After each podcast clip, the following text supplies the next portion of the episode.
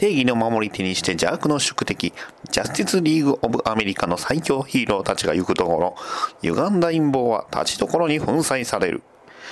東遊中、深海の底、人の心の闇、あらゆる場所で悪を一網打尽だ。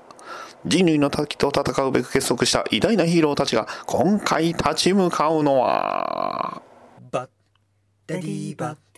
ダダダバッダディバッダダダバッダディバダダダバダディバダダダバダディバダディモビル放送局はい、始まりました。バッドダディモビル放送局第52回、パーソナリティのバッドダディです。この番組は、アメコミを中心に僕の好きなものを語るポッドキャストです。というわけで始まりました。ついに、ついにですね、来週、ジャスティスリーグが公開ということで、まあ、えーまあ、収録時点ではすでにね、えーアメリカの方ではすでに公開されているということで、まああのまあ、たまに、ね、何人かやっぱりアメコミ関係でね、えーフォロワーさん、ね、向こうの国に住んではるフォロワーさんや、まあ、中国の方にね住んではるフォロワーさんってやっぱりいるんですけどフォローしてる方いるんですがまあ見てますね。いやー怖いです。ネタバレが。まあ、えー非常にね、えーいろんな意見散見されているということなんでね。まあとにかく映画は見てみないとわからない、ね、映画は見た人じゃないとやっぱり分かりませんので。ねえまあまあとにかくね、まあ、僕の場合はもうバットマンが出るっていうだけでね非常にもう、えー点数としては非常に高いです。でに最初からね点数点数高いのでいやー楽しみです。はいそんな感じでまあ来週はね、えージャスティスリーグの話題を話しできればいいと思いつつ、まあ、今回はねじゃあそもそもジャスティスリーグってどういう経緯で生まれたのという話をさせていただきます、えーそれでは始めます。バッドダディモビル放送局第52回。アメコミジャスティスリーグオブアメリカ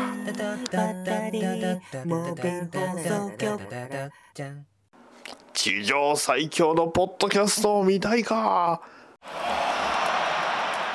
わしもじゃわしもじゃみんな。選手入場。全選手入場です。バリトゥードならこいつが怖い。アメコミ系ポッドキャストからバッドダディだ。話がしたいからここまで来た。キャリア一切不明。ツイキャスのピットファイター留め口だ。俺たちは VK バンド最強ではない音楽で最強なのだ。ご存知逃げない浅沼劇場プロデューサーことチェリーだ。面白い。説明不要。裏キング。浅沼の前では俺はいつも全盛期だ。燃える闘魂。テラフィー。若き王者が帰ってきた。どこへ行ってたんだ。チャンピオン。俺たちは君を待っていた。浅沼の登場だ。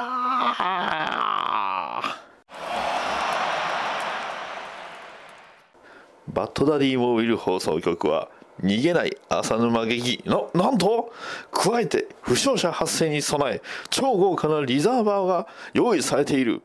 レント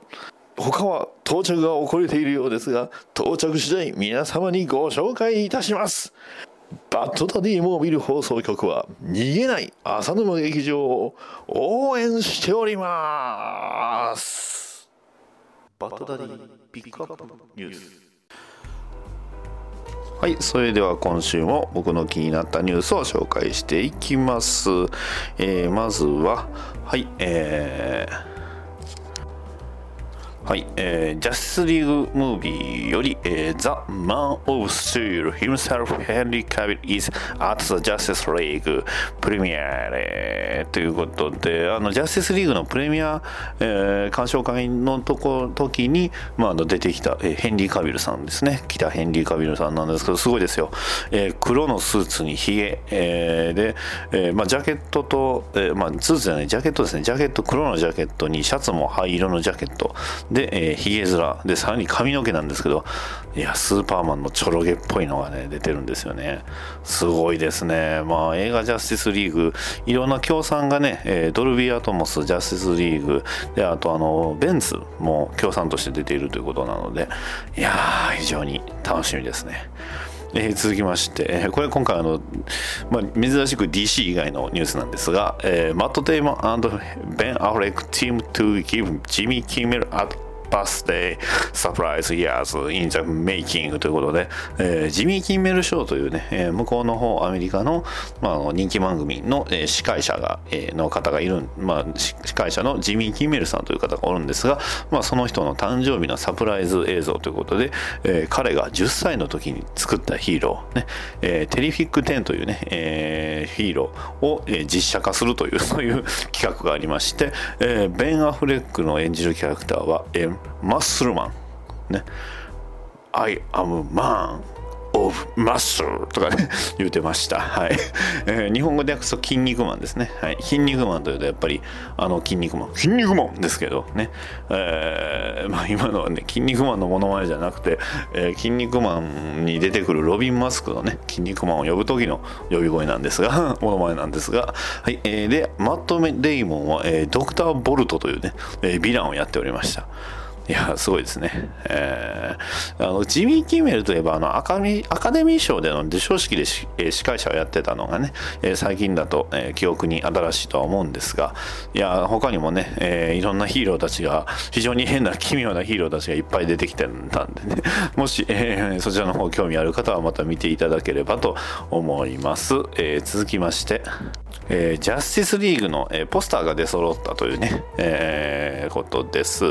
えーまあ、まずね、えーまあ、一番最初に右に出たのはどれだったかな？あのユ,、えー、ユナイト・ザ・ジャスティスということでね、えー、バットマン、スーパーマン、じゃあ、えー、バットマン、ワンダーウーマン、えー、フラッシュ、アクアマン、サイボーグがそれぞれね、えー、左を向いて、ね、同じ方向を向いて歩いているという、そういうポスターと、あとは、えーまあ、それぞれが真正面を向いて、えー、You can't save the world alone ですね。はい、えー、世界は一人では救えないということで、えー、まあ、それぞれの、あのね、顔を真正面に見据えたイラストと、まあ、あとそれぞれのそのキャラクターが、えーまあ、バトルポーズを取る、えー、まあこれも、えー、上にね「You can't save the world alone」って書いてあるんですが、まあ、ここにはね、えー、ワンダーウーマンのいわゆるそのね、えー、アマゾンがアマゾン族のね、えーまあ、人たちがいっぱい並んでるのも載ってる。これはあんまり見ないポスターですね。まあ、あとはジャスティスリーグ、えー、正面がフラッシュのポスターですね。と、えーまあ、結構珍しいのが、あの結構、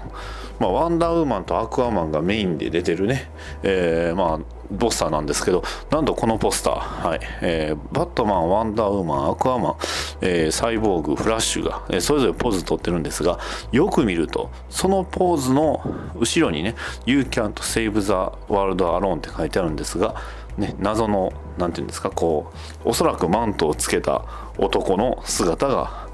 えー、顔で作られてるという、ね、それぞれのキャラクターの顔でその男の姿がこう作られてるってやつなんですよね。これめちゃくちゃいいデザインですね。ああいいな。あとは結構コミック風なデザインのねそれぞれがこう一つの方向に向かって走ってるデザインのえー、ポスターが出ております。ということです。非常にねどれもかっこいい。ね、日本のポスターってどんなんでしたっけ？まあね、あんまり日本のポスターっていうとね、うん、うーんっていうのがね、あったんですが、えー、あと続きまして、これまあニュースというか、えー、ペンプラスというね、えー、雑誌の方で、えー、それの、まあ、えー、増刊号みたいなね、ムック本、えー、メディアハウスブックというね、えー、ところから出ているペンプラスという、ね、雑誌で、えー、DC 最最強読本というのが、えー、発売されました。まあ、映画ジャスティスリーグ公開記念というところですね。はい。えー、まあ、内容ちらっとはね、えー、まあ、一周ぐらいはパラパラっとめくったんですが、非常にたくさんのね、DC 関連のうん、記事がたくさんというか、まあ、DC オンリーでしたので非常に良かったですね。さらにいろんなそのアーティストさんの特徴をね、えー、特集組まれてたりだとか私は僕は DC がこんなに好きですっていうね、えー、そういう まあ、あの本でした。まあなかなかね、うん。まあ、だから結構そのバットマン以外の部分っていうのがすごい多かったんでね。まあ今回のね、えー、ジャスティスリーグの映画で気になった方は見ていただければ、まあ、非常にいい補填になるんではないかと思います。まあ、その分ね、やっぱりジャスティスリーグでこう翻訳されてない他のキャラクターのね、えー、作品も翻訳されれば嬉しいかなと思います。はい、えー、続きまして、えー、マーク・ミラーがヒット作、えー、キックアスの続編が、えー、出版社をマーベルからイメージコミックスに移した上で刊行されるということが発表されました。ただ、キックアスの名前はデイブから、えー、軍を引退し、えー、退役した黒人女性に引き継がれ、ヒーローコミックの定番である化粧についての物語になるというニュースが出ております。キックアス・ザ・ニューガールということですね。さあ、これね、キックアスのあのコミック版の最後全く知らないんですよね。これはちょっとね気にはなるんですがもともとのキックアスのね、えー、コミックの方をもうちょっと知っておきたいなとは思ってるんですけどうんどうなんでしょうか。非常に気になります。はい、そんな感じですね。以上です。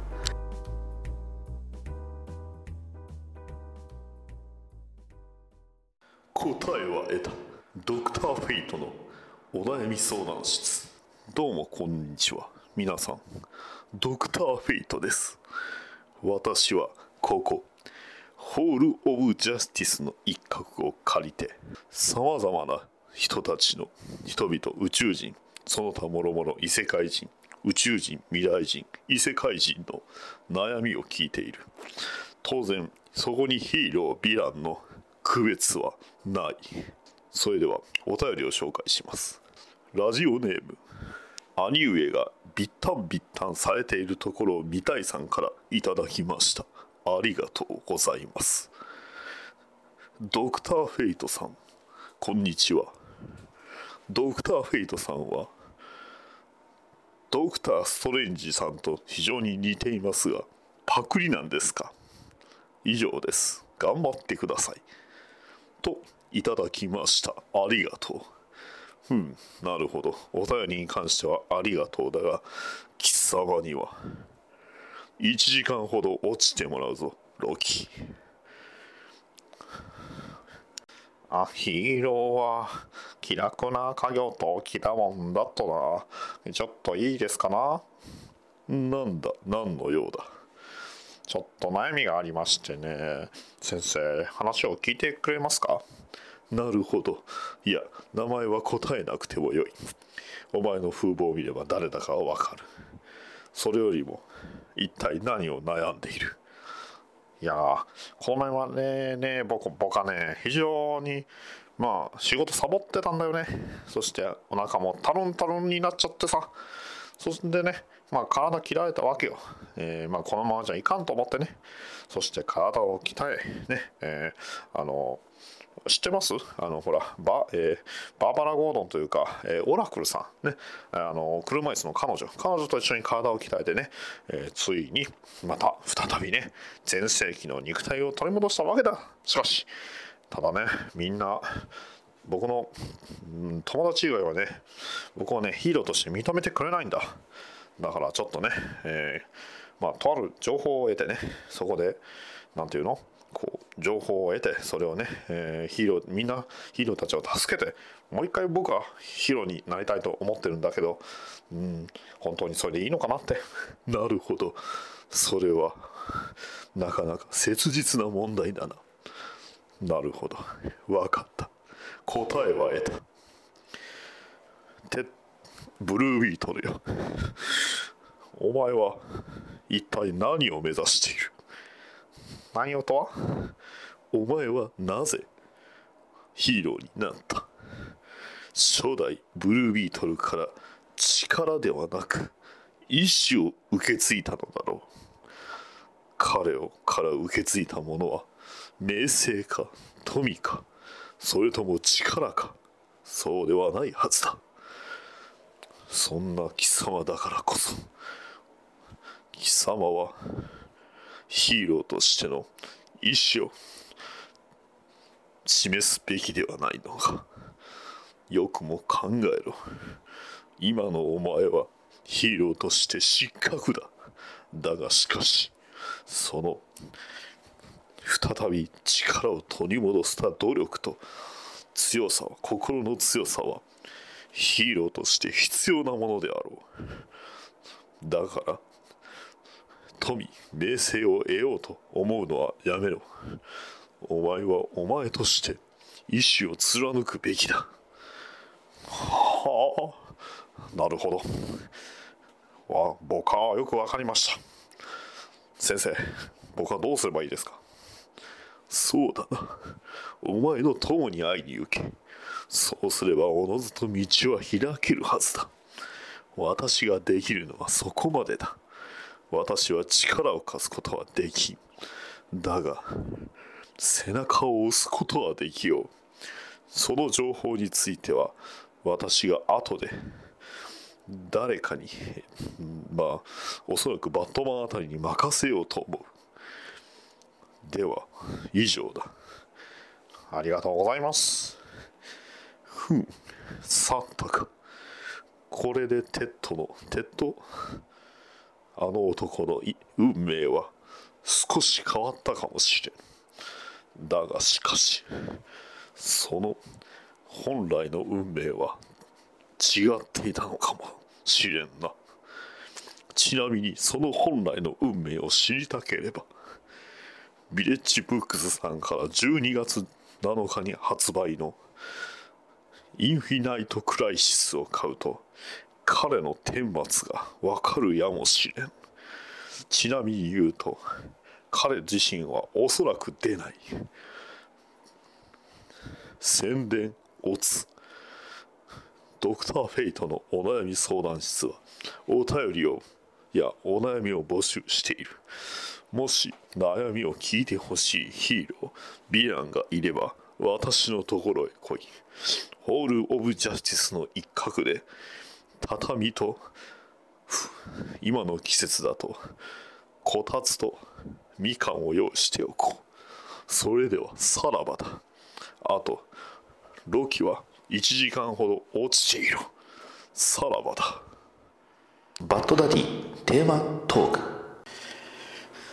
はい。というわけで今回紹介させていただきますジャスティスリーグなんですが、まあ、もともとね、なんで突然ジャスティスリーグ、まあ、それは映画やるからっていうのもあったんですが、それ以上に実は僕あの、もともと今回の話は、まあ、今回あの、この回、52回は、まあ、52っていうことでね、まあ、ニュー52関係を話ししてもいいかなと思ったんですが、まあ、やっぱりね、映画の公開前の回っていうことなんでねそこはもう映画関係話そうぜってね、えー、思いましたので、まあ、今回話させていただくんですが、えー、ジャスティスリーグ・オブ・アメリカっていうと、まあえー、ヒーローチームとして初代のものなのかというとそういうわけではないんですよね。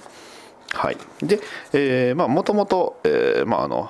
ね、アクションコミックスからまあ始まりましてスーパーマンがね始まってディテクティブコミックス誌で、えー、バットマンが始まりましたということです。で、まあ、あの前回、前回ではないんですが、まあ、以前あの話させていただきました、いわゆる、えー、ファイ、えーワールドファイネストというね、チームがあったんですが、えー、まあ、このね、えー、まあ、DC の、えー、まあ、DC コミックスという出版社が、まあ、えー、いわゆるそのヒーローたちの集まるね、えー、話を書こうというふうに始まりまして、えー、まあそれまでに要は人気であった、えー、まあ電光石火フラッシュ超人ホークマンねえー、エメラルド・グラディエーターグリーンランタン、ねえー、小さなファイターアトム、ねえー、緑の車種グリーンアンラン、えー、グリーンアロー、ね、7つの海のアクアマンという、えーまあえー、様々なヒーローや、えー、1941年には、えーまあ、アマゾン族の王女ワンダーウーマンというのが登場しておりました。えー、そこでまたね、えーまあ、出てきたのが、まあ、これがね、あの初めてのヒーローチームなんですが、えー、オールスターコミックスという1940年に、え、出てきた、えまあ、あの本でにジャスティス・ソサイティ・オブ・アメリカという、えーまあ、そういうコミックブックが発売されました。で、えーまあ、その、えーいわゆる JSA ですね JSA は、えまあ、当時の人気ヒーローを一度に集めたチームだったんですで、えーそのチームという、まあ、チームメンバーがフラッシュホー今、まあ、今言ったやつですね。フラッシュホークマングリーンランタンアトムスペクタードクターフェイト、えーアワーマンサンドマンというね、えー創立メンバーでして、まあ、この辺はね、あのー前回のあのジャスティスリーグ、えーレガシーズにも、まあ、関わってきます。若干メンバー違うんですけどね。であったり、えーするんで、まあ、割と今まで話してる内容のおさらいに、えーなりつつあるんですが、まあ、コミックブック初のえースーパーヒーローチームというのがいわゆる、えージャスティス・ソサイティ・オブ・アメリカというふうには言われております。まあえーまあ、マーベルとか他のね、えー ものを、えー比べるともしかしたら違うのかもしれないんですが、まあ、DC では間違いなくこのジャスジャスティス・ソサイティ・オブ・アメリカが一番はじ、えー初めというふうに言われております。で、えーまあ、ただね、メンバーが勢ぞろいするというのは冒頭とラストだけなんですよね。で、えーまあ、各ヒーローごとにその各賞を、えー受け持って、まあ、その担当会があるみたいな感じなんですですよね。うん、まあ、えーあんまりね、えーいい言い方をね、なぜじゃあそこにスーパーマンとバットマンいないかって、スーパーマンとバットマンって単独でもやっぱ人気なんですよね。うんねえー人気ということはまあそういうことですね。あの出版のねやっぱりどうしても。えーお金のかかる話なんでね、えーまあ人気っていうことはそういうことです。言ってしまえば他のチームと組む必要がないんですよね。スーパーマンとバットマンは。でもそうではないヒーローたちがみんな要は集まってた。という、えーまあ、状態だったんですが、えー1947年にねえまあ、発売されました、えナンバー38ででは、えまあいろいろね、えまあ他のヒーローたちが助け合うというシーンがまあ出てきまして、まあ、そこからチーム同士でね、お互いに助け合って困難を乗り越えていました。で、えーまあ、そこでまたね、まあ、主要メンバーごめんなさい主要メンバーがねフラッシュグリーンランタン、えーワンダーウーマン、えードクターミッドナイトホークマンアトム、えーだったんですがそこにね、えー格闘技の達人ブラックキャナリーというね、えーまあワンダーウーマンに次ぐ女性メンバーが、えーグループに加わりました。これが、えーオールスターコミックスのナンバー41、えー1948年のことです。で、えーこうしてるうちに、まあ、ジャスティス・ソサイティ・オブ・アメリカ、ねえー JSA には様々なライバルが、えー登場していたということで、えーいろんなね、えー出版社でヒ、えースターたちを集めたヒーロー、スーパーヒーローチームというのがそこそこね、ポコポコポコと生まれていったんですが、まあ、ただそういうのはやっぱり、えー短命に終わったと言われております。でまあ、あのそこのに、まあ、あの生まれたチームの中で DC で生まれたチームの中で、まあ、ちょっと注目したいのが、えーセブンソルジャーズ・オブ・ビクトリーというチームでしてこの、えーチーム自体は1941年から1945年まで、えーまあ、あの人気を博してたんですがその中にあのあのグリーンアローが在籍していたんですよね。はい、で、えー1951年、オールスターコミックスナンバー57でジャスティス・ソサイティの最後の冒険が描かれたということで、えーフラッシュグリーンランタンアトムホークマングリーンキャナリーは一旦誌面から姿を消しました。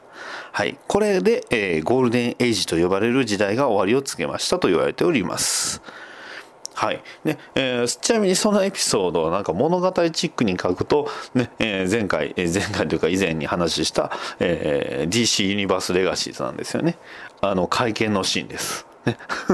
ねえー顔を出せ顔を出せ。いや顔出すぐらいだったら俺ら消える消えるわって言って消えてった。あのシーンですね、えーまああれはまああの物語としてね作った、えーシーンなんですけど、まあ、結局その現実としてはやっぱりそこまででまあ終わりましたということです。そしてねえーゴールデンの次がいわゆるシルバーエイジというね時代がやってくるんですが、えーまあ、あの1956年、えーオールスターコミックスの編集責任者であった、えージュリアス・シュワルツがショーケース誌で、えー新生フラッシュを世に送り出しました。ねえーまあそのえーそれまでのフラッシュっていわゆるそのヘルメスのヘルメット。まあなんていうんですかこうなんかね丸っこいヘルメットをかぶった、えージェイ・ギャリックの、えーフラッシュだったんですがセントラルシティ、えーセントラルシティの鑑識官バリー・アレンが登場します。で、えー落雷によって飛び散った化学薬品を浴びて世界最速の男になったと。それこそもう皆さんがご存知のフラッシュですね。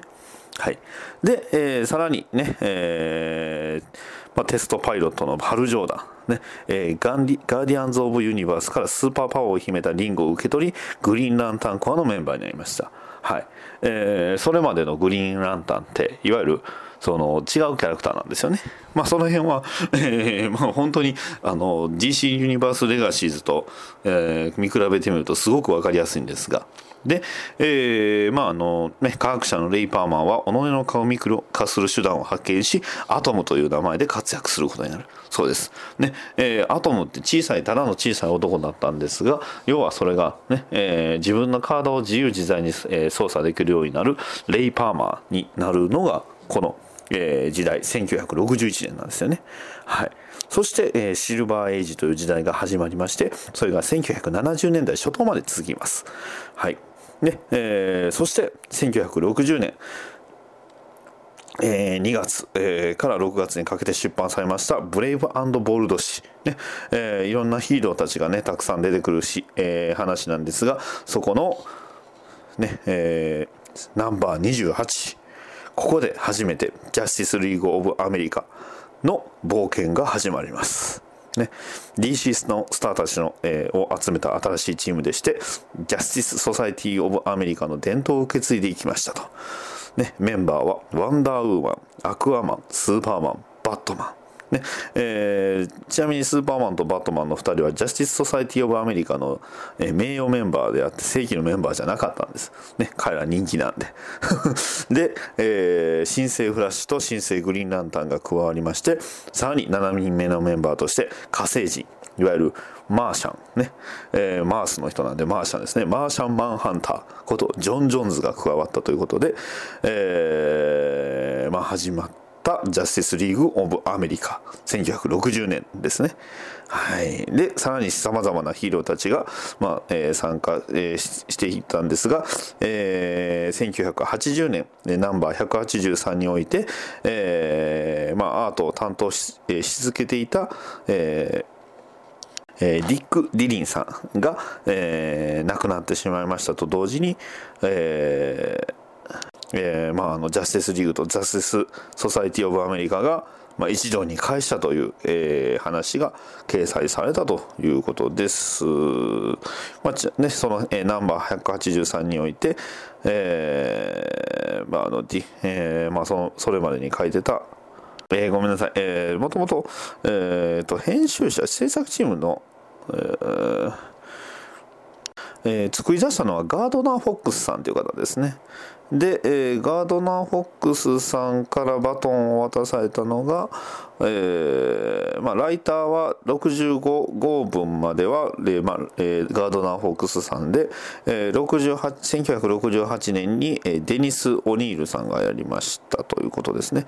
えーまあ、その辺はまあいろいろあのちょっとね、えー編集者とあのそういう形の方はちょっとあんまり、えー僕も曖昧なところがあるんでね、まあえー要はそのジャスティス・ソサイティ・オブ・アメリカというヒーローチームがあってそこからね、えーまあ、あのジャスティス・リーグ・オブ・アメリカというチームがまた新たに生まれましたというところで思っとってもらったら結構です。はい。というわけなんでね、えーぶっちゃけあのこの、えー今回はあの実はね、えー本をとある本を買いまして、えーそれがね、えーそのままバイインごめんなさいパイ、えーパイインターナショナルさんから発売されておりますジャスティスリーグアンソロジーというね分厚いなかなかに分厚い本です。ね。えーアンソロジー、アンソロジーと聞いてね、もしかしたらピンとくるかもしれないんですが、まあそうですね、えーバットマンアンソロジー、えー非常に長いことね、話をしましたが、まああれと同じような感じです。はい。えーえーまあ、ですのでね、えーまああの、もしね、えー最近、えー本屋の方でね、最近出たと思いますんで、もし、えー見られた方はね、えー見てくださいということで、まあ宣伝もしつつ、まあえー今回はね、えーその、冒頭の話をほとんどね、えーただ読んだだけという非常に、えーなんともな感じなんですが、えーまあそんな、えージャスティス・リーグ・オブ・アメリカの、まあせっかくなんでね、えー1960年ブレイブボールドナンバー28、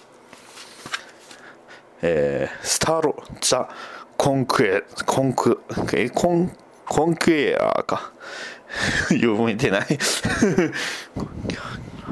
えー征服者スターロというね、えーエピソードを紹介させていただきます。アクアマンが太平洋をパトロールしていた時にということでね、えー、始まりました、えー、まああのジャスティスリーグ・オブ・アメリカの、まあ、一番最初のストーリーなんですが、えー、表紙はね、えー、スターロというなんていうんですか、えー、人でですね、えーしょ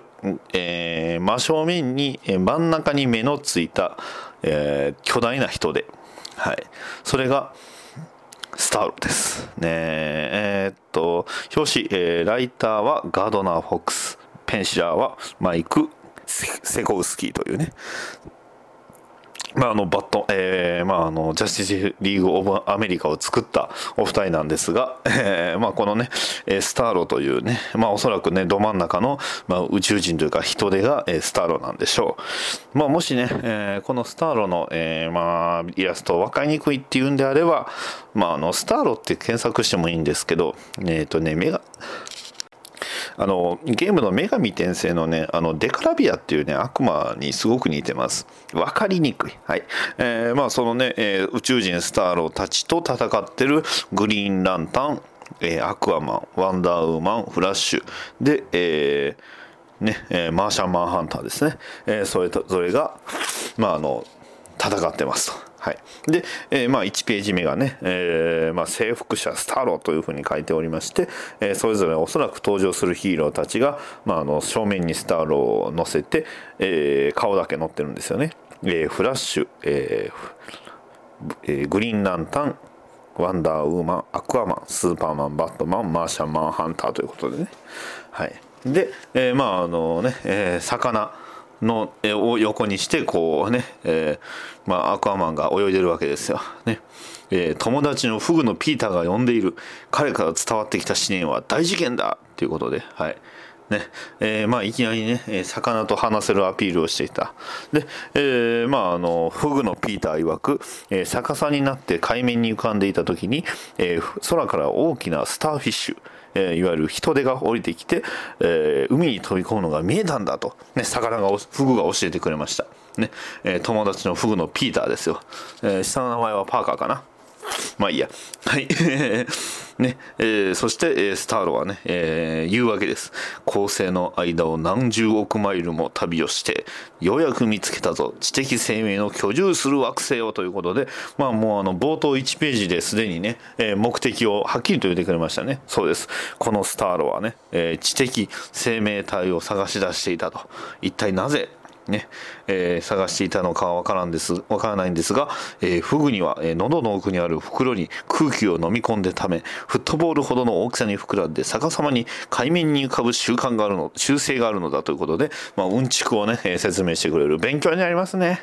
はい。そしてね、えー、フグのピーターは勇敢にも、まあ、そのスターロを追いかけるわけですよ。ねえー、我が名はスターロー、我が桃園であろう、この星の人手に征服の手伝いをさせてやろうということで、はい、どうやら人手って、ね、えー、スターローという宇宙人の親戚だったんですよね。はいねえー、なんと3匹の人手が巨大化してスターロそっくりの姿になったと。我がパワーを与えよう。これより持ち場に向かい命令を実行しようということです。そんな、えー、状況を知ったアクアマン。にぐずぐずしてはいられない。ジャスティスリーグを緊急招集だ。みんなで力を合わせて、あ、ちょっと声変えましょうか。みんなで力を合わせて、スターロと部下たちの脅威に対抗しなくてはな。ね、えー、吹き替えの声がね、えー、アクアマンはなんと、安本さんなんでね。はい。はい、で、えー、アクアマンね、えー、の A ベルトというベルトがあるんですが、えー、太陽電池の力で全世界に超音波を放し、凄まじいですね。絶対なんか機械壊れますよね。えー、ワンダーウーマンがその信号を受信する。ね、えー、スティーブ・トレバー、悪と戦う使命が続くうちはあなたと結婚できないということで、え、どうやらそのタイミングの悪いことにスティーブ・トレバーにね、え、まあワンダーウーマン見てたらわかるんですけど、ワンダーウーマンのいわゆるそのね、えー、一番初めの恋人というか、戦友と言いますかね、え、そんなスティーブ・トレバーにどうやら告白というかプロポーズされてたみたいですね、えー、非常にタイミングが悪い。ね、えー、アマゾンの姫君は彼女の恋に反応するロボットプレーンを呼び寄せということで、まあ、いわゆるあの透明のね飛行機持ってるんですよ、ね、またねスティーブお仕事があるの分かったよ。気をつけて。いやスティーブ・取ればすごい素直ですね。はい。ではるか彼方の宇宙ではスーパーマンも信号を受け取ったが彼は危険な隕石群から地球を救う任務の最中だったということで、えー、すごいですね、えー、地球に飛来する隕石を破壊して回ってます。いやスペースデブリがそういうことにいや大丈夫、まあ、破片なんでね、まああのそれぐらいだったらおそらく大気圏の摩擦熱で、えー、燃えたりするんでしょうかその辺はね、えー、SF の考察の得意な方に任せるとして、えー、まあ要はね、えースーパーマンはまあそういう仕事に従事しておりました。ね。えー、鋼の男は危うくすり抜けそうな隕石を追う。ダメだ今は手が離せない。リーグの活動にはしばらく参加できないと返信しておくしかないなと。ねえー、さらに一方グリーンランタンことハルジョーダンは実験用のロケット飛行機に搭乗中、ね、アクアマンからパワーリングの連絡が来た。飛行機からグリーンランタンのユニフォームに着替えなくちゃ。ねえー、この実験機は24時間で地球を一周するぞ。パラーリングで自動操縦させておいてジャスティスリーグの仕事を片付けようと。便利ですね。えー、バットマンを乗せたバットモービルがゴッサムの街を駆け抜ける時いつものことですね。ジャスティスリーグの新ジャスティスリーグの信号だしかし私は今宿敵2人が手を組んで起こした合同2人を強盗事件を追っている。リーグの方には信頼する仲間に任せて目の前の問題に集中させてもらおうということですね。はいね、えー、それぞれの声優さんの真似するのを忘れてましたね。えー、その頃、地上最速の男フラッシュは竜巻の猛威に立ち向かおうとしていた。あー、なんかいいですね。立ち竜巻に立ち向かうフラッシュって。いいですよね。うん、すごくなんかいいです。えー、ベルトに、あ、違うですね。ここはちょっと声変えましょうか。えー、っと、えー、っと、細谷義正さんですね。えー、細谷さん？いいですね。細谷さん好きですよ。ああ、逃げるんじゃねえぞ。よし。ベルトに赤ワンからの連絡が入ったが、すぐに台風、突巻を止めないと、街がいくつも壊滅してしまうぞ。うん、フラッシュの声がね、福山潤さんで固定されてるんですよね、吹き替えだと。あの竜巻の直径は数百ヤード。風の最大速度は時速500マイルにも及び、半時計回りの空気の渦があらゆるものを吸い上げてしまう。僕の取るべき対策は一つ。高速で逆対逆回転して、よし、竜巻の勢いを抑えたぞ。これでジャスティスリーグの招集に応じられる。というね、えー、いうことですね。で、えー、もう一つは、もう一人ですね、えー、メトロポリタン警察署の所長室で、ジョン・ジョーンズ、大活躍の後の当然の権利だ。休暇を楽しみたまえ。えっ、ー、と、ドラマ版のジョン・ジョーンズの声って広瀬昭夫さんなんで、えー、G のレコン喫茶のクンパルシータさんですね。どんな声だったかな？火星人である。絶対違うな。火星人である私の超感覚で、ジャスティスリーグの緊急信号が聞こえた。これどっちかっていうと、こう、アニメ版のね、ジョン・ジョーンズさんをイメージしてますね。ジョン・ジョーンズ刑事は瞳を避けて変身し、警察官として得た休暇は、ジョン・ジョーンズ、マンハンター・フロム・マーズとして使おう。で、えー、というわけで、マンハンターが、まあ、マンハンター、ワンダーウーマン、えー、アクアマン、グリーンランタン、フラッシュ、まあ、いわゆるバットマンとスーパーマンのワールドファイネスト以外ですね、が、えー、集まりました。で、えー、集まったのはモダンな内装、モダンな内装の洞窟基地ということで、えー、この頃はまだおそらくあれがなかったですね。いわゆるホール・オブ・ジャスティス、ね、正義の殿堂と言われる場所がなかったんでしょうね。で、えー、今回の議長、議長なんですね、えー、を務めるフラッシュがメンバーの割り振りを決めると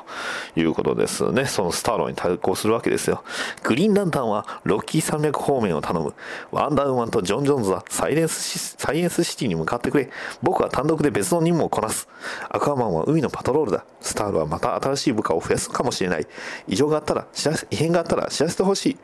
わかった。みんなの幸運を祈る。ね。えー、若本さんの声は出ないということで、ここからそれぞれのヒーロー対、えー、スターロー対、それぞれのヒーローの話が始まるわけです。スターロー VS グリーンランタンですよ。ね。輝かしき昼にも暗黒の夜にも、我が悪か我が人目を逃がさず、えー、ごめんなさい、もう一回言います。輝かしき昼にも、暗黒の夜にも、悪が我が目を、逃れることはあるまじ。まあ、いわゆる、えー、我が瞳悪を逃さじですよね、これ。あの多分翻訳によっては変わると思います。ね。彼ら邪悪を報じる者どもに指し示すべきし我が力グリーンランタンの光をということで、まあ、この辺はあの定型文で決まってるんでね。いいんですが。で、えー、まあロッキー山脈に向かったところね。えー、まあアクアマンの情報を得てスターロと戦うわけです。ね、えー、で、えーまあ、ジェット戦闘機がなぜかねロッキー山脈を飛ぶなんででしょうね。ジェット爆撃機があったんですが、まあ、そのジェット爆撃に襲いかかるスターロ、ね、人手だ。巨大な人手が飛んでいる。攻撃は控える。通り過ぎるかもしれん。まず基地に連絡だということで、まあ、報告連絡相談大事ですよね。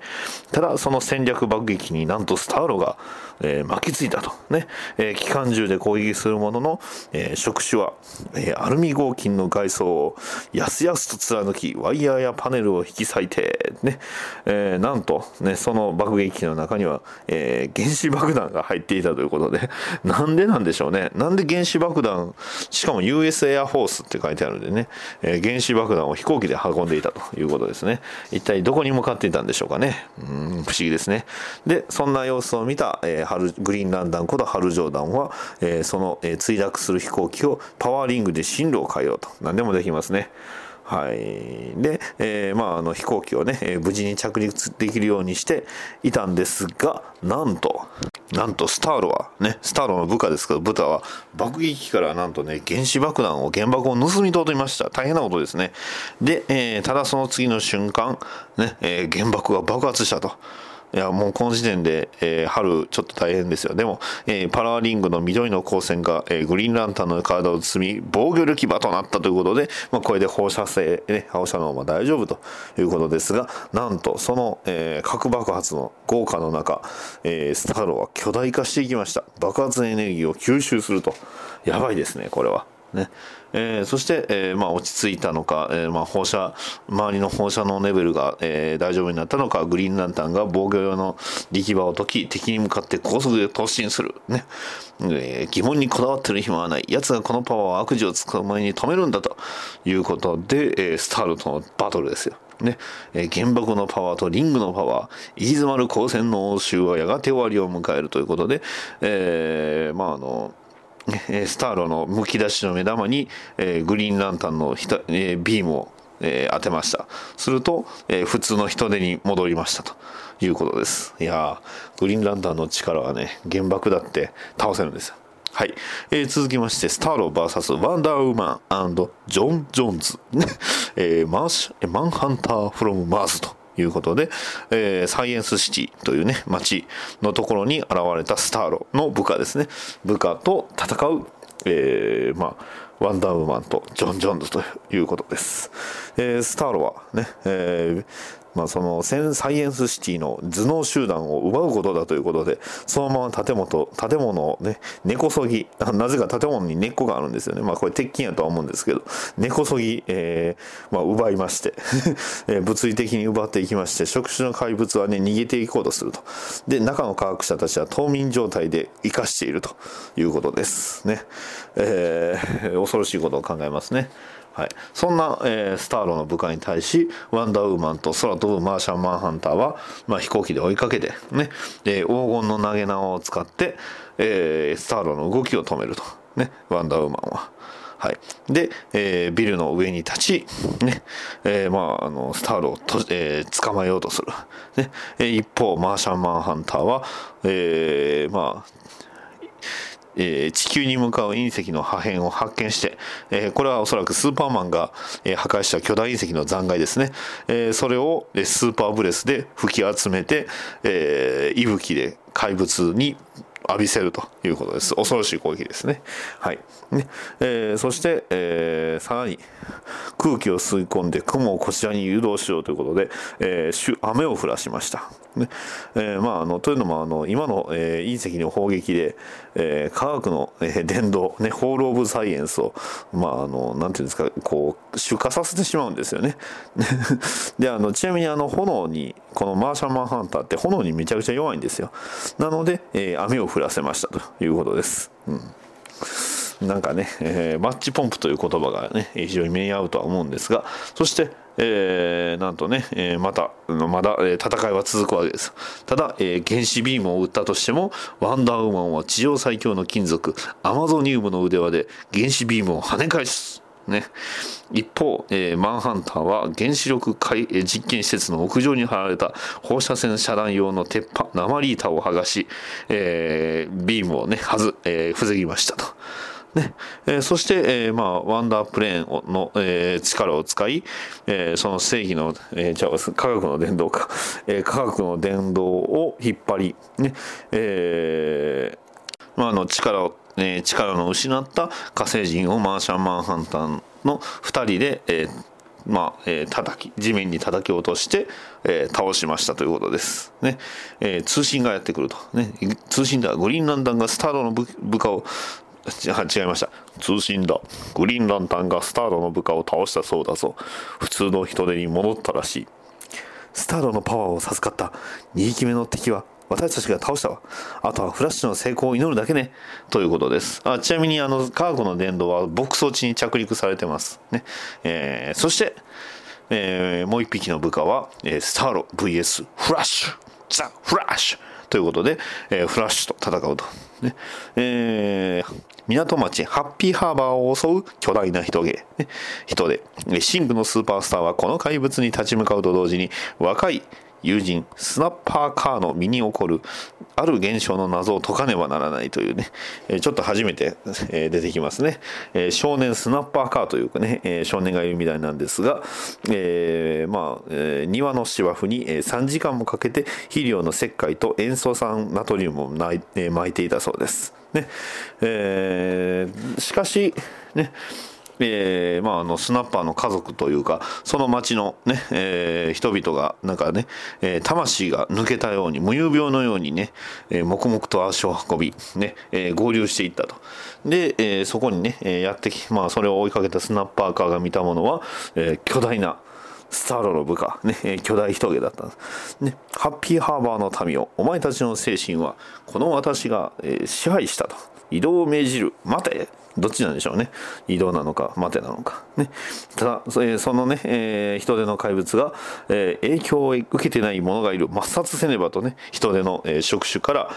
えー、原子ビームが発射される。ね。えー、それを間一髪助けるフラッシュ。さすがですね。うん。1秒にも満たぬ間に彼らは数マイルも離れ、ね。スナッパー君だったか。ね。えー、街のみんなが洗脳されたのにどうして君だけ無事なんだ？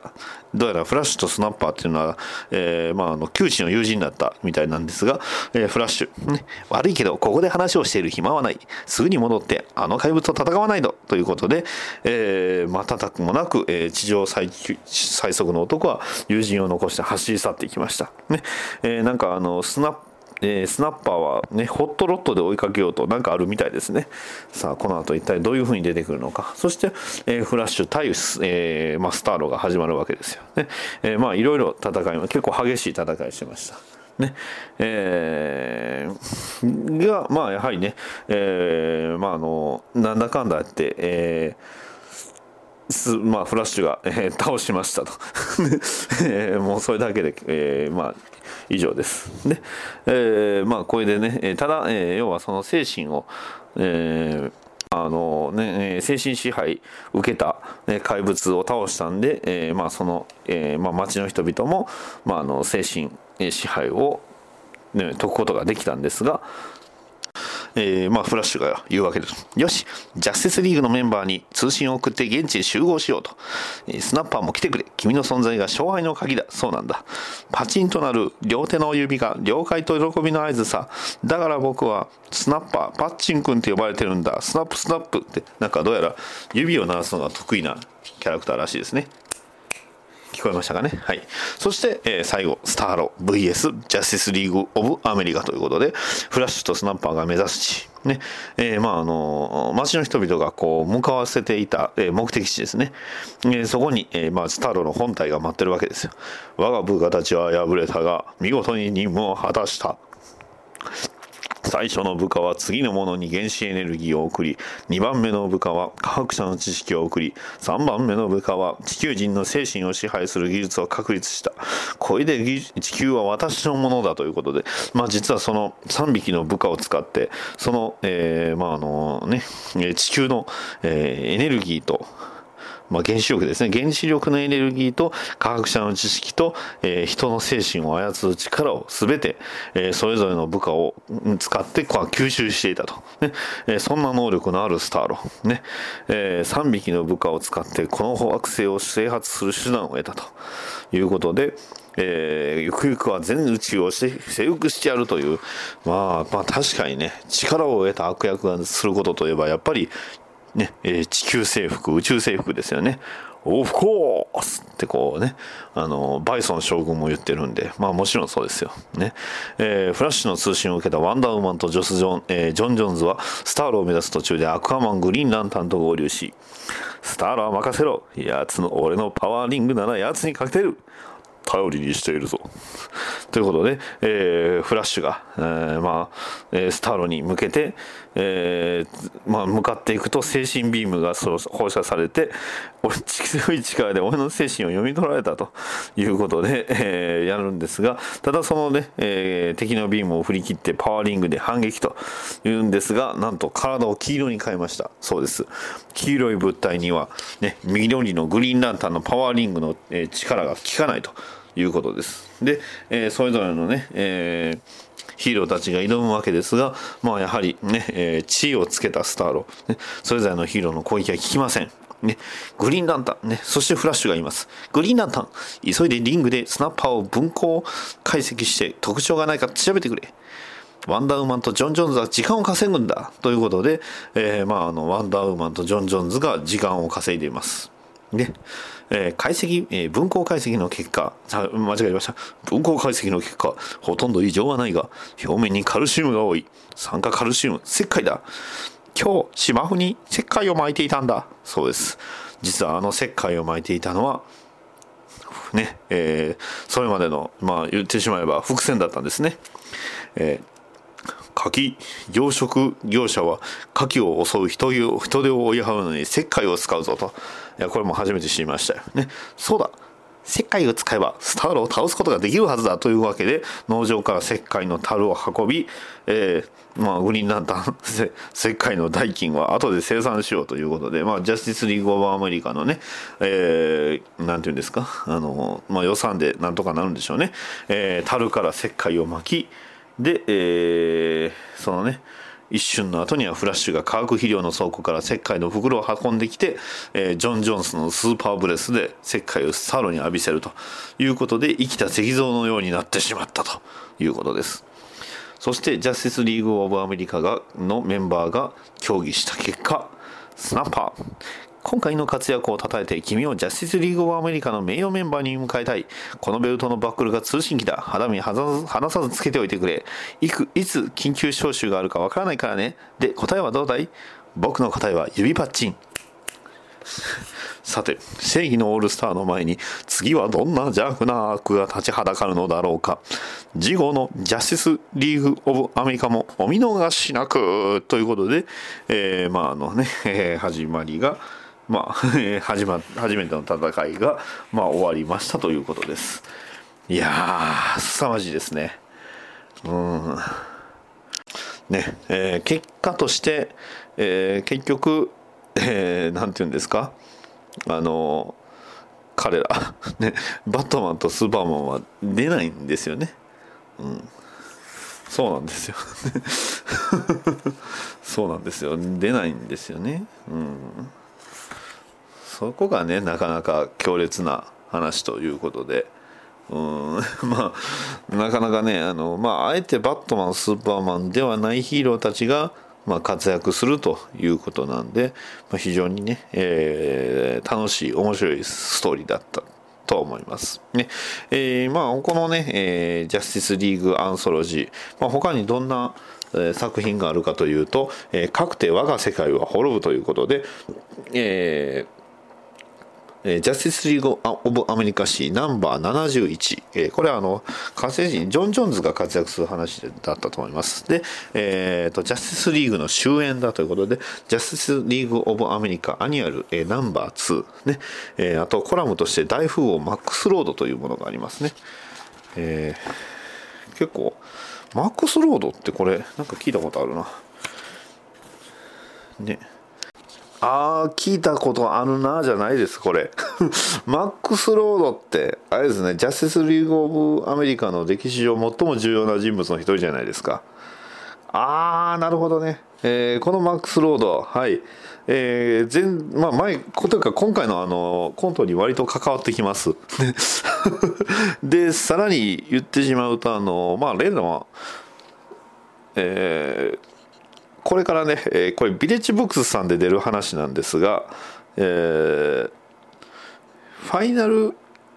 じゃあえっ、とインフィニアインフィニナイトインフィナイトクライシスですね、えーインフィナイトクライシスに登場するキャラクターに、まあ、メインとして、えー登場するキャラクターです。はい。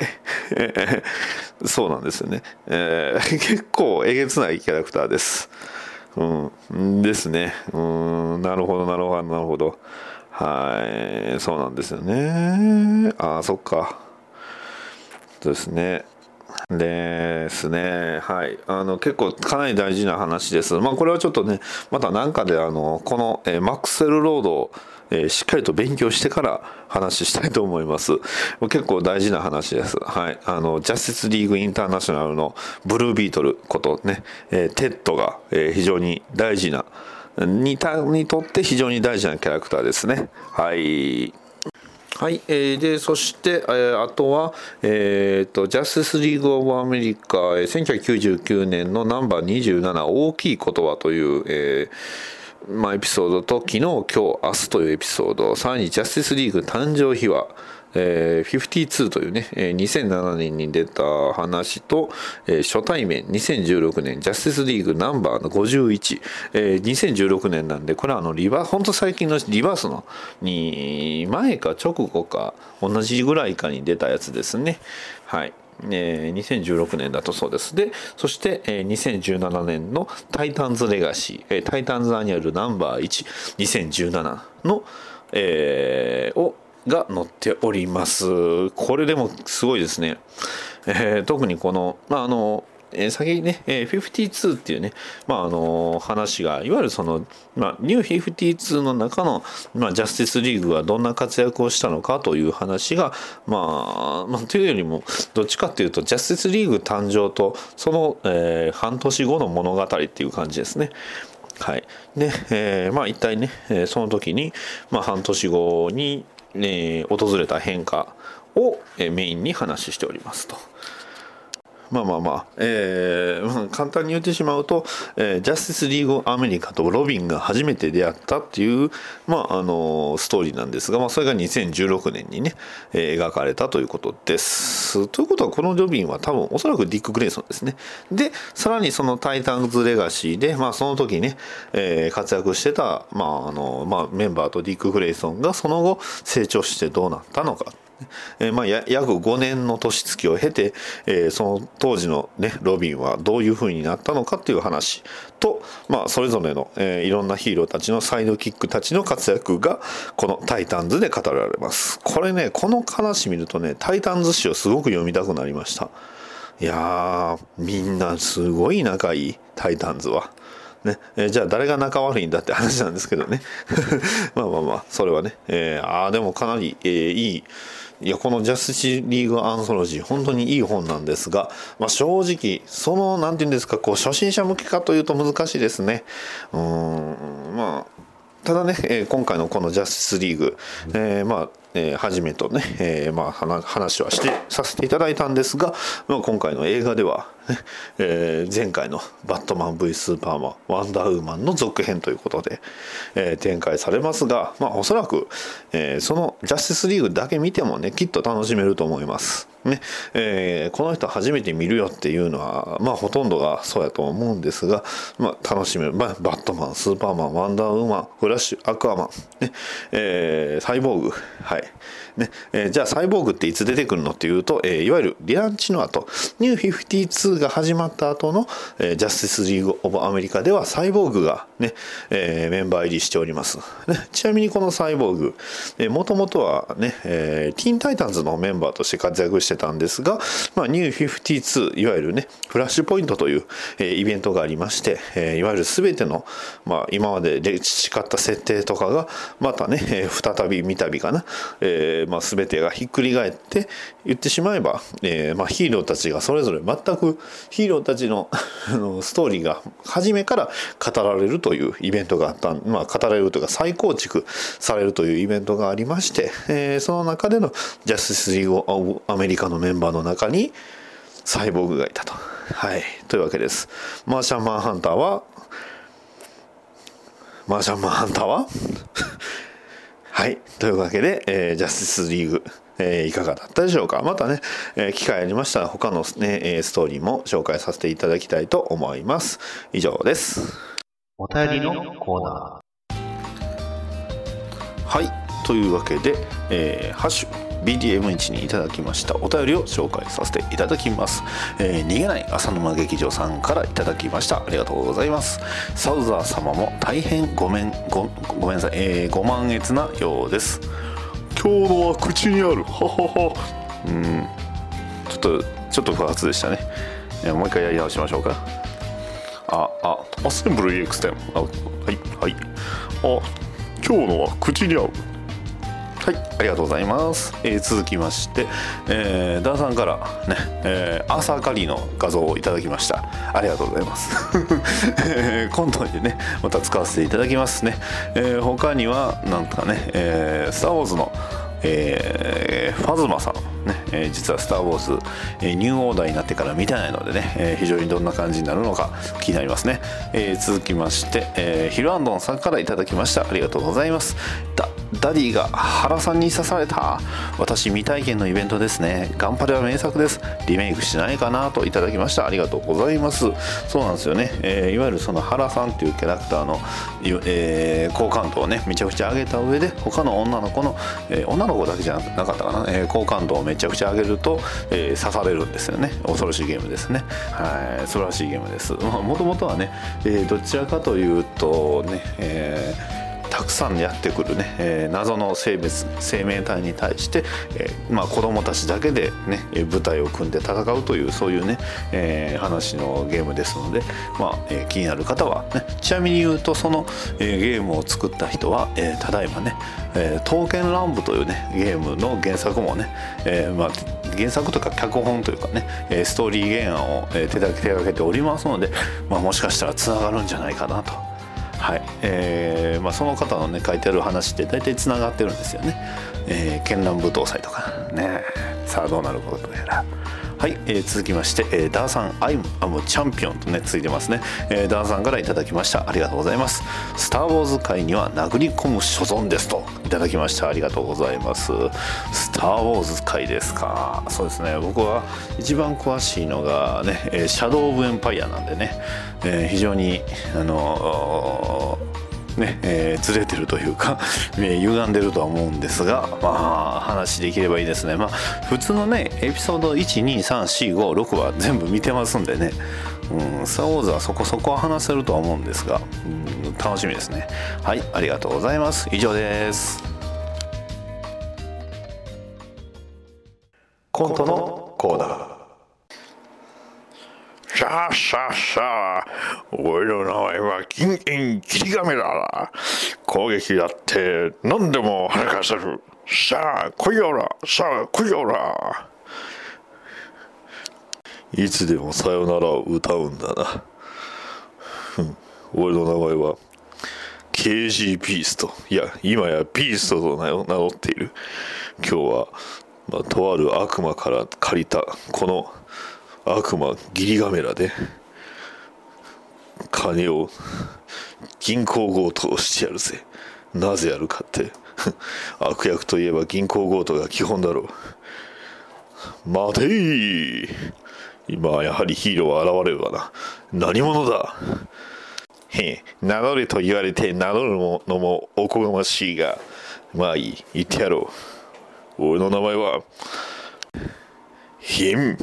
キン玉井だええ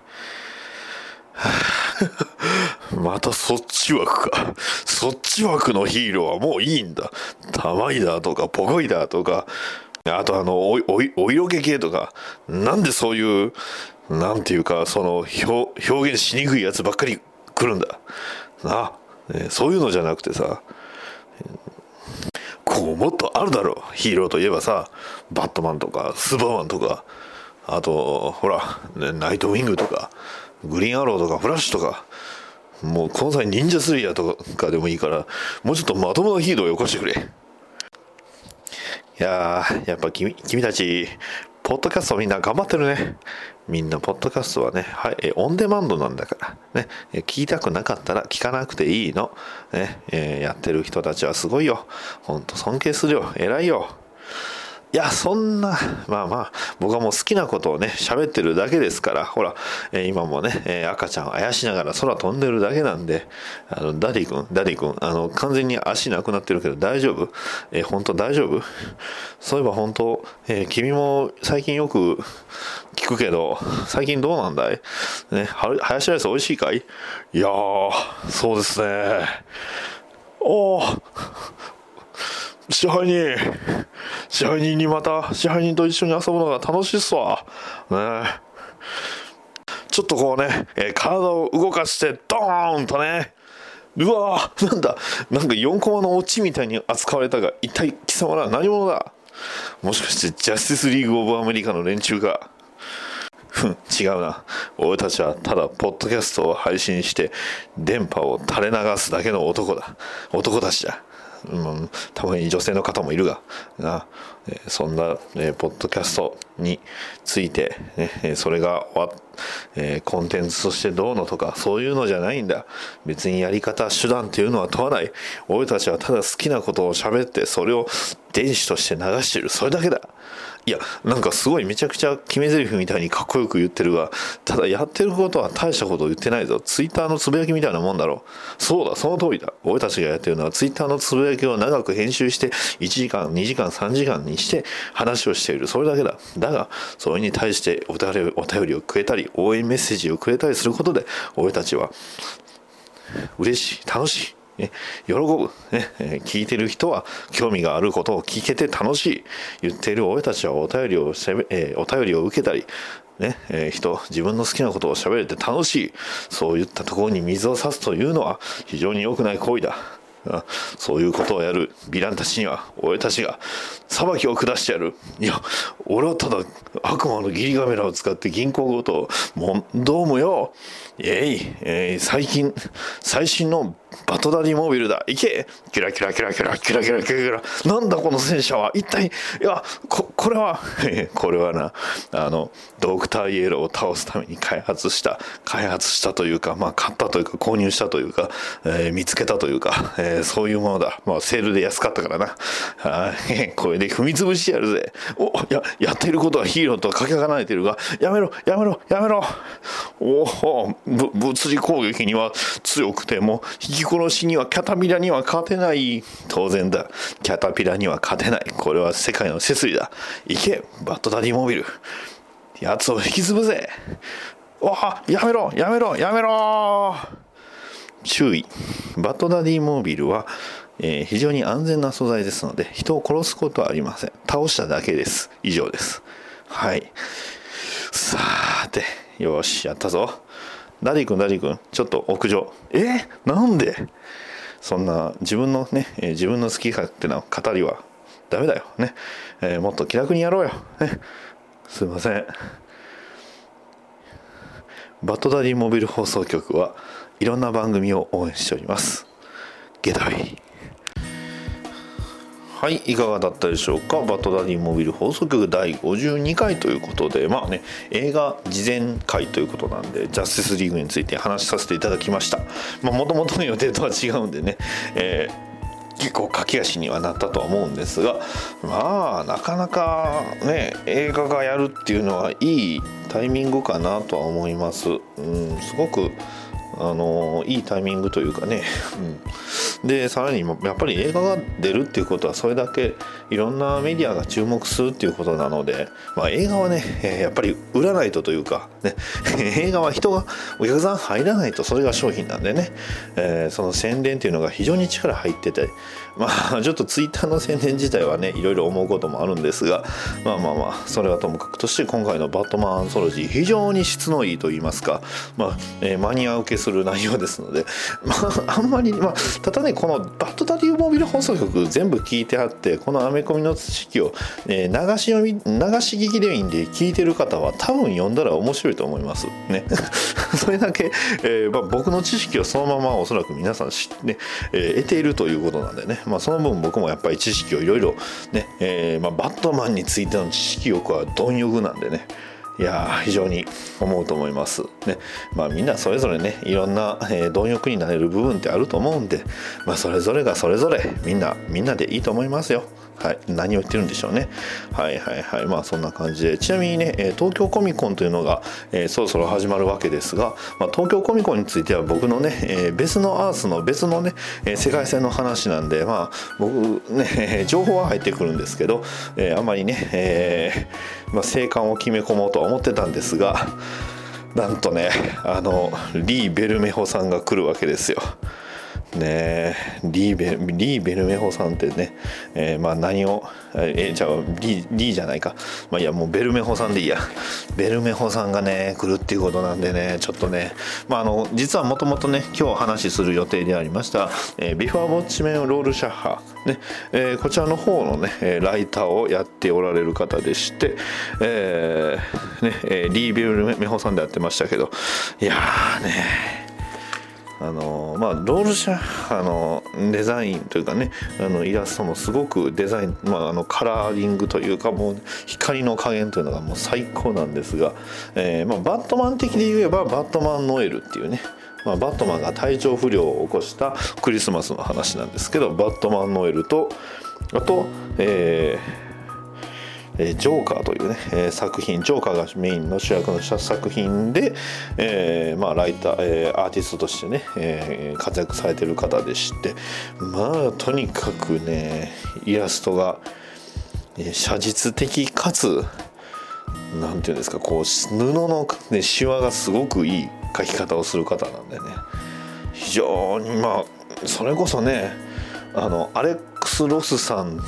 と並べても全くね引きを取らないほどのこう迫力のあるイラスト絵を描く方なんで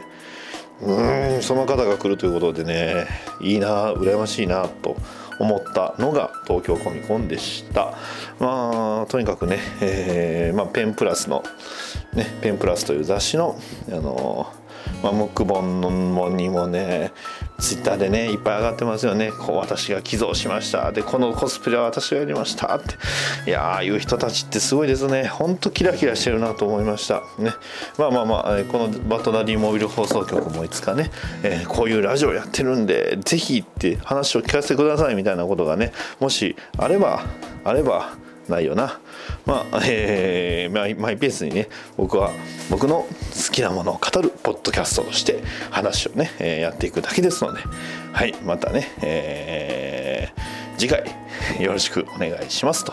いうことです。以上です。バッドダディモビル放送局ではお便りを募集しております。ツイッターのハッシュタグ、ハッシュ BDMH、ツイッターバッドダディモビル放送局のへの DM、メールアドレス、BATDADDYMOBILE アットマーク Gmail.com へのメールもお待ちしております。ポッドキャストのレビューの方もお待ちしておりますので、もしよろしければそちらの方も書き込んでいただきますと、バッドダディ喜びます。それでは次回の配信までさよなら